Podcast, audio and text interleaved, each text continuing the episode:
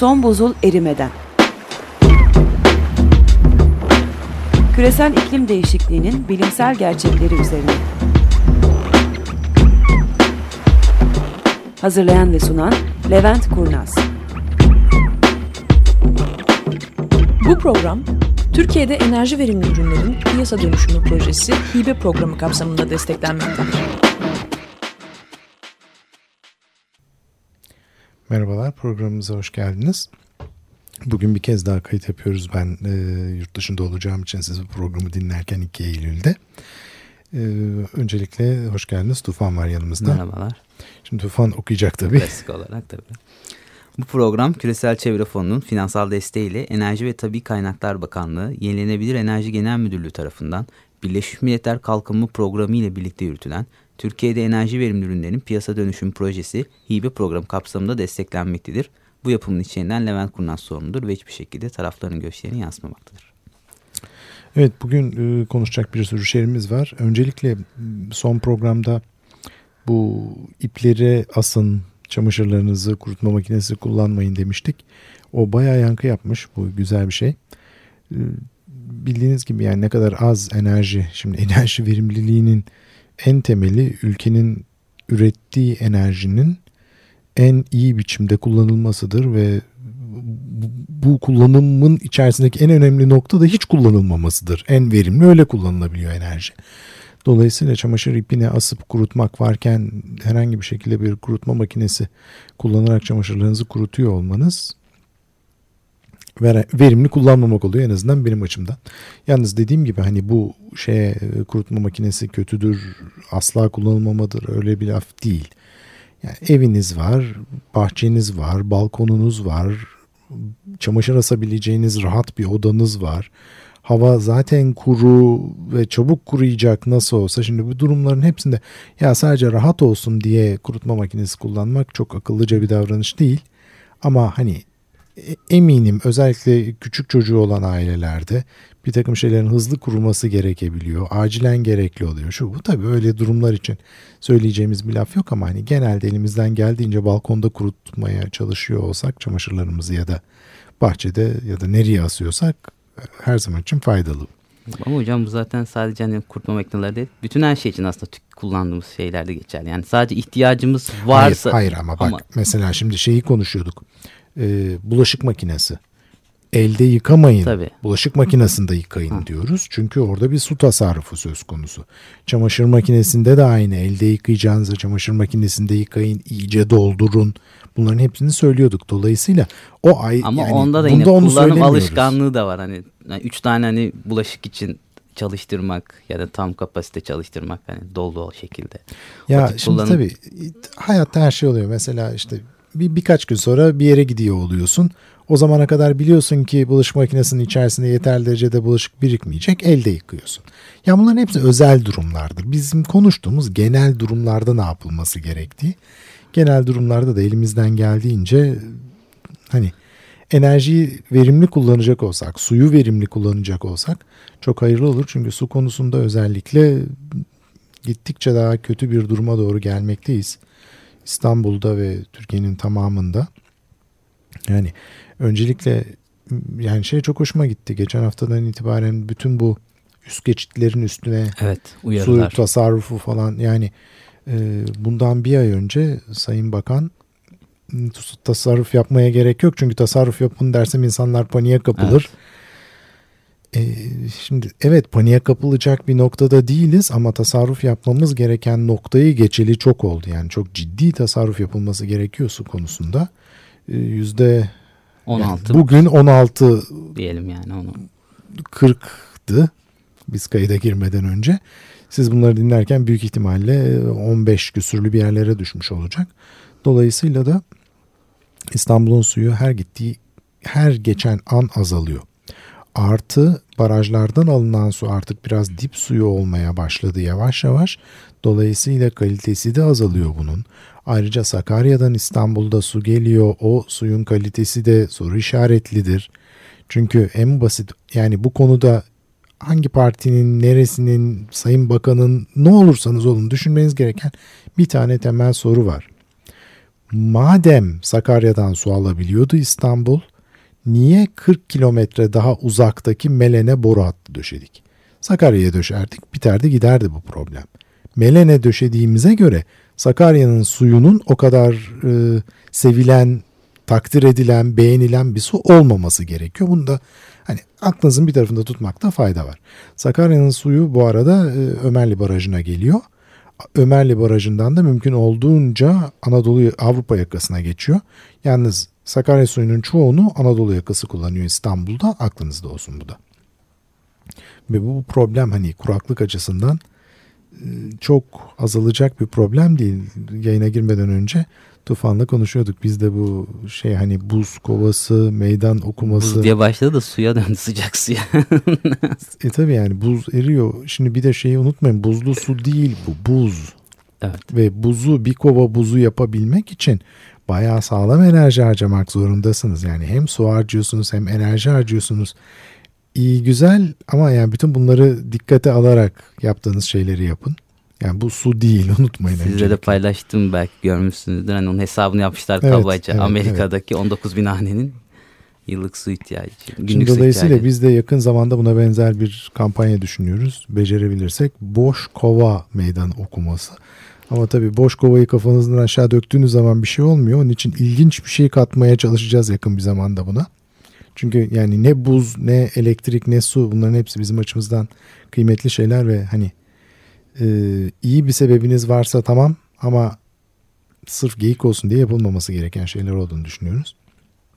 Onun için ben Tufan'a çok daha düzgün bir meydan okuma yaptım. O da hemen Evet. kabul ederek devam O etti buna. Gayet güzel ilerledi daha sonrasında. Ben sonrasını takip edemedim çünkü kimse beni eklemiyor ona. Yani çünkü meydan okunmayan kişiler de destek oldu ve hani o gün ben şeyi de takip etmeye çalıştım. Hani destek durumu, bağışların durumu neydi? İlk biz başladığımız zaman işte iki- 200 bin baş 200 bin küsurlardaydı. Hedef 500 bindi Hı hı. derneğin hedefi.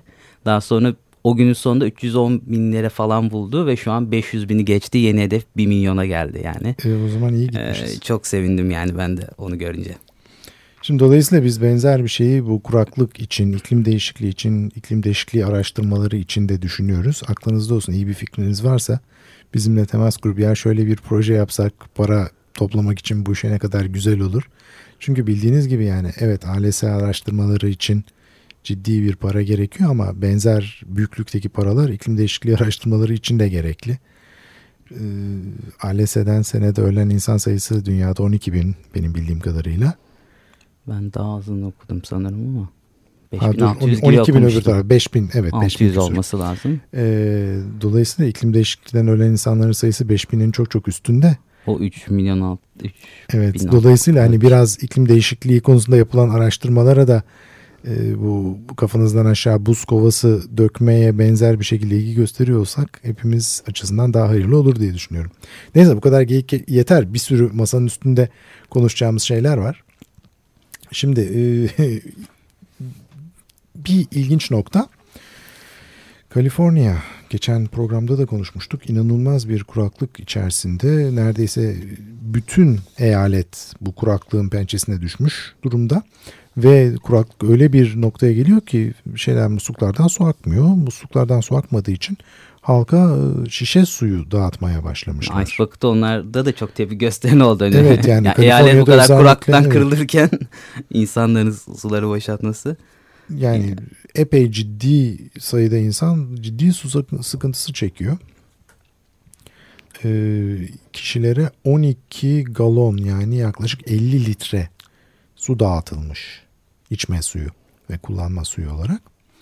Ee, dolayısıyla bu ciddi bir problem ve hani benzer bir problem biliyorsunuz ülkemizde İstanbul'da da var ve e, belediye düzgün su bulamazken belediyenin biliyorsunuz bir hamidiye suyu var. Evet. Bu hamidiye suyu ben dün akşam öğrendim 50 ülkeye ihraç Evet. ediliyor.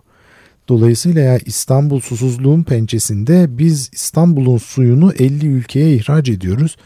Periz, lahana turşusu ne tarafından alırsanız bilemeyeceğim. Bu benim açımdan çok ciddi bir problem olarak görünüyor. Ama bu iklim değişikliğinin çok orta göbeği yani buradaki Kaliforniya'daki ya da Türkiye'deki kuraklığın iklim değişikliğiyle bir alakası var. Ha hatırladım. Tamam. Eksik. Eksi, eksiğin ne olduğunu. Programa başlamadan önce ya benim elimde 5 tane kağıt olması lazım diyordum. 4 tane çıktı. Sonuçta 5.yi hatırladım ne olduğunu onu konuşacağız. Ee, şu andaki kuraklık Türkiye'de de çok ciddi boyutta. Amerika'nın batısında çok ciddi bir boyutta. Ve bu kuraklıkları etkileyecek olan El Niño diye bir olay var. El Niño 2014 yılının başından El Niño şöyle söyleyelim. Pasifik Okyanusu'ndaki suların ısınması diye tanımlayalım. Yalnız Pasifik Okyanusu tabi inanılmaz büyük bir su kütlesi olduğu için oradaki suların 1-2 derece art, sıcaklığının 1-2 derece artması bile dünyanın neredeyse her tarafında iklim olaylarına çok ciddi etki yapabiliyor. Atmosferik hareketleri bayağı tetikliyor değişik. Tufan'ın master tezi o yöndeydi. Ee, dolayısıyla şimdi ülkemizde de El Niño olayının yani okyanusun sularının ısınmasının ciddi etkileri görünecek. Yalnız 2014 yılının başında bu yazın ortasından itibaren çok ciddi kuvvetli bir El Niño olayının olacağı bekleniyordu. Sonra bu beklenti çok aşağıya düşürüldü. Ondan sonra şimdi son birkaç haftada olan olaylarla El Niño beklentisi gene kuvvetlenmeye başladı. İşte bu bölge bölge olduğu için hani hani okyanus üzerinde de evet. belli yönlerde daha yüksek bulu olasılığı daha az olabiliyor. Bir de hani bir anda etkisi görülen bir şey de değil. Yani. Tabii, tabii, Eş zamanlı olan bir şey değil. Çok uzun sürecek. Şimdi bunda da şöyle bir şey var. E, dikkatimizi çeken en azından hani belki azıcık üstünde dursak iyi olabilecek. Biliyorsun belki biliyorsunuz bilmiyorum. Pasifik Okyanusu'nda ve Atlantik Okyanusu'ndaki fırtınalara isim verilir. Bu fırtınalar belirli bir şiddetin yani kasırga dediğimiz şeyler belirli bir şiddetin üstüne çıktığı zaman isimlendirilir. Genelde insan isimleridir. Bu Rus kadınların isimleri falan o geyiklere girmeyin yok öyle bir şey yani değişik insanların isimleridir bunlar. Mesela yani işte geçen evvelki sene New York'u etkileyen Sandy kasırgası Onların tamam bir kadın ismi olabilir ama yani Rus olmadığına Sandy'nin hani hemfikir olabiliriz. Sıralı zaten onlar belli. Tabii tabii seneler önceden belirleniyor birkaç sene Wikipedia'ya falan bakılırsa zaten görebilirler. Yalnız şöyle bir şey var. Bu sene Atlantik Okyanusu'nda bu fırtınalar çok zayıf. Yani çok az fırtına görünüyor. Şöyle bir şey söyleyeyim. Bugün e, biz kayıt yaptığımız sıra Atlantik Okyanusu'nda A harfi, B harfi, C harfi, D harfi kullanıldı. Buna karşılık 2005'te sanıyorum bugünlerde Katrina kasırgası New Orleans'ı etkilemişti. Yani D, E, F, G, H, I, J, K. Düşünün ne kadar daha fazla kasırga olmuş olduğunu 2005'te. Yalnız buna karşılık Pasifik Okyanusu'nda, Amerika kıyısında yani Pasifik Okyanusu'nun doğusunda kasırgalar K harfine kadar geldi. Yani batısında D harfinde pardon doğusunda D harfindeyken Amerika'nın batısında K harfine kadar geldi. Bu da oradaki suların ne kadar daha sıcak olduğunun göstergesi.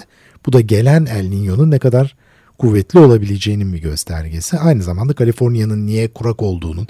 Bu iklim her tarafta birbiriyle alakalı bir konu. Yani bunu en azından görmemiz gerekiyor. Oradaki bir şey 3-5 ay sonra Türkiye'yi de çok ciddi biçimde etkileyecektir. Biz önemli yaz e, pardon kış yağışları bekliyorsak hayal kırıklığına uğrama ihtimalimizin olduğunu düşünüyorum bu kış. Bizim için çok önemli yani. Özellikle bu kışın ve baharın yağışları. Yağışlı geçmesi gerekiyor İstanbul açısından. Çünkü yani ondan sonra yapılacak Melen Barajı'ymış, oraya koyacağımız iki buçuk metrelik hatmış o çok etkilemeyebilir. Şimdi kısa bir müzik arasına girelim. Ondan sonra devam edeceğiz.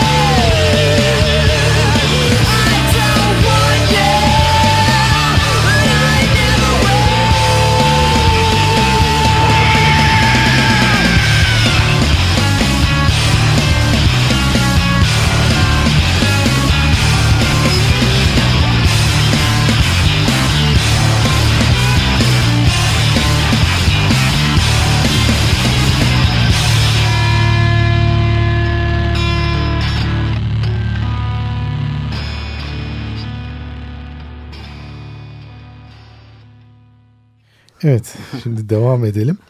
Ee, üç tane konumuz var elimizde. Bunlardan bir tanesi birazcık ilginç sizin açınızdan. Ben de bugün rastladım buna. Bir araştırma yapılmış. Ee, tam yayınlandığı yer var mı? Buralarda bir yerlerde vardı. Amerikan Balık ve Doğal Hayatı Koruma tarafından sanıyorum bir kısmı. Çok çeşitli yerlerden toplanmış. Ee, olay şu. Hani bu rüzgar santralleri kuşları öldürüyor Hı. Konusu. Rüzgar santralleri kuşları ne kadar öldürüyor diye gerçekten bir araştırma yapmışlar. Bunu da diğer enerji türleriyle kıyaslamışlar. Yani e, eğer elektrik enerjisini güneş enerjisiyle elde ediyor olsak ne kadar kuş ölecek? Rüzgarla ne kadar kuş ölüyor? e, Kömürle ne kadar ölüyor? Petrol ve doğalgazla ne kadar ölüyor? Bunların hepsini kıyaslamışlar. Çok ilginç bir sonuç var. E, sonuçlar şöyle, ha bir de nükleer enerji bile var. Senede nükleer enerjiden 330 bin kuş ölüyormuş. Bayağı korkunç bir rakam. Yalnız bununla kıyaslandığında kömür ve kömür santrallerinden ölen kuş sayısı senede 7 milyon 900 bin nükleer enerjiyle kıyaslandığında. Ee, bunun yanında petrol ve doğal gazdan enerji üretildiğinde ölen kuş sayısı için bir alt bir üst limit koymuşlar. En az 500 bin en fazla 1 milyon kuş ölüyor diyorlar. Yani kömürden 7 milyon 900 bin kuş ölürken doğal gaz ve petrolden 1 milyon ölüyor. Güneş enerjisinden ölen e, bin kuş. Bunları nasıl hesapladıklarını bana sormayın. E, Tabii Detayları var. lazım onu. Evet e, ben de Facebook'ta paylaştım bunu sanıyorum bugün. Yüksek tahminde 28 bin kuş güneş enerjisinden.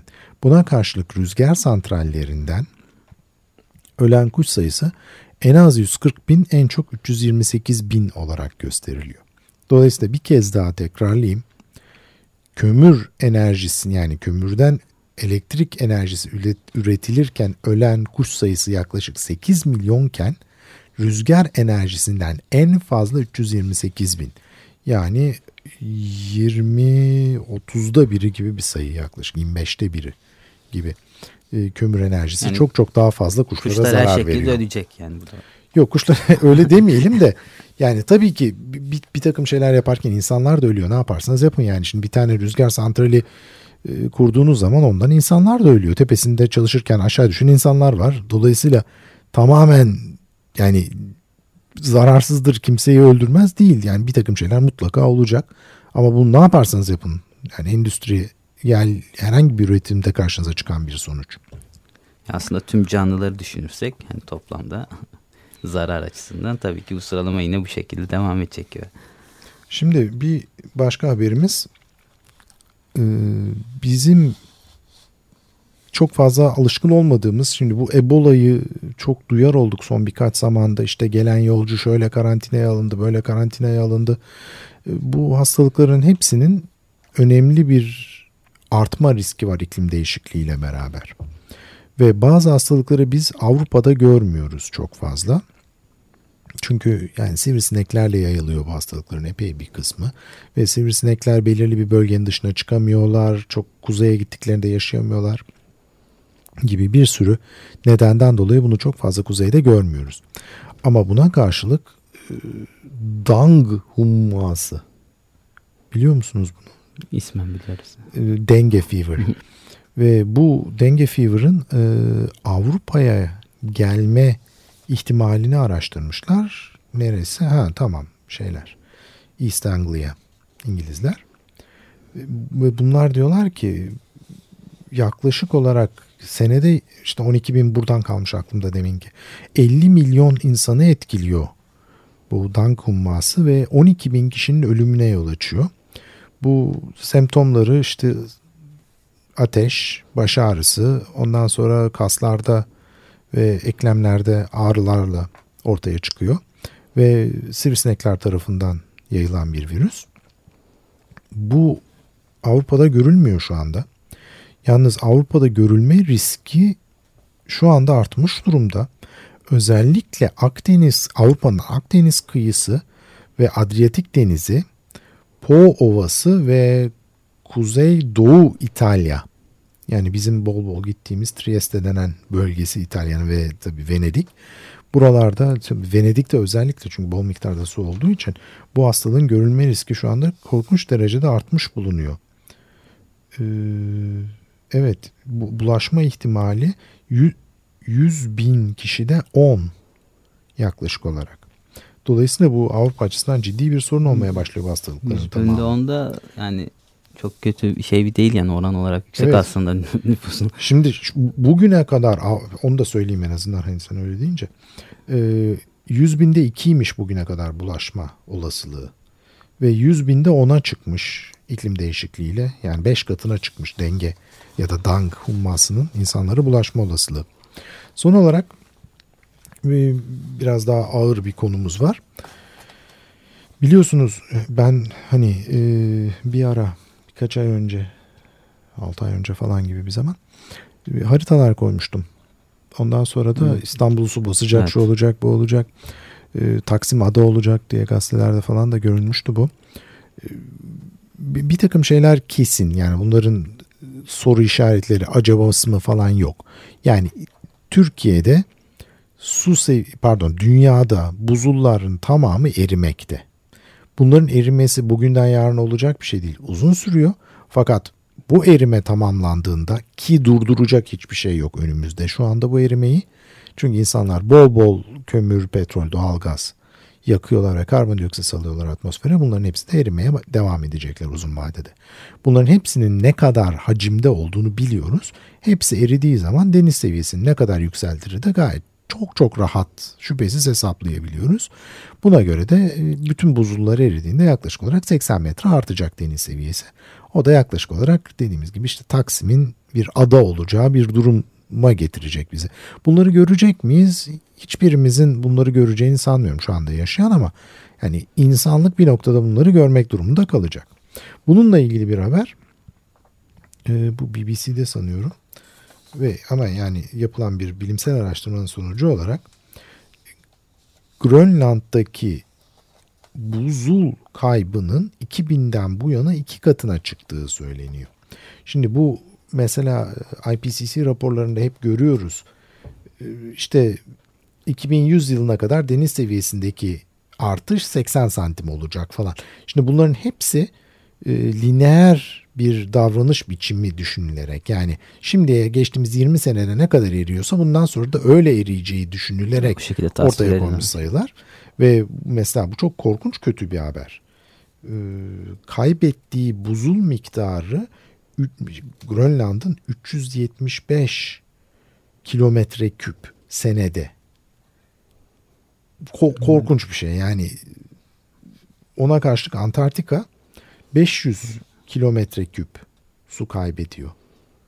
Ve dolayısıyla çok ciddi bir şekilde deniz seviyesindeki yükselmeye bu ikisindeki su buzul kaybı ha bundaki hata oranı da 24 e, şey, 375'te 24 kübik e, kilometre küp. Yani epey ciddi eminler bu adamlar bu hesaplarda. Onun için artık yani hepimizin e, birazcık dikkatli bir şekilde bu konuya eğilmemiz gerekiyor. Diyerek lafımızı bitiriyoruz. Gelecek yani iki hafta sonraki programda görüşmek üzere. Hoşçakalın.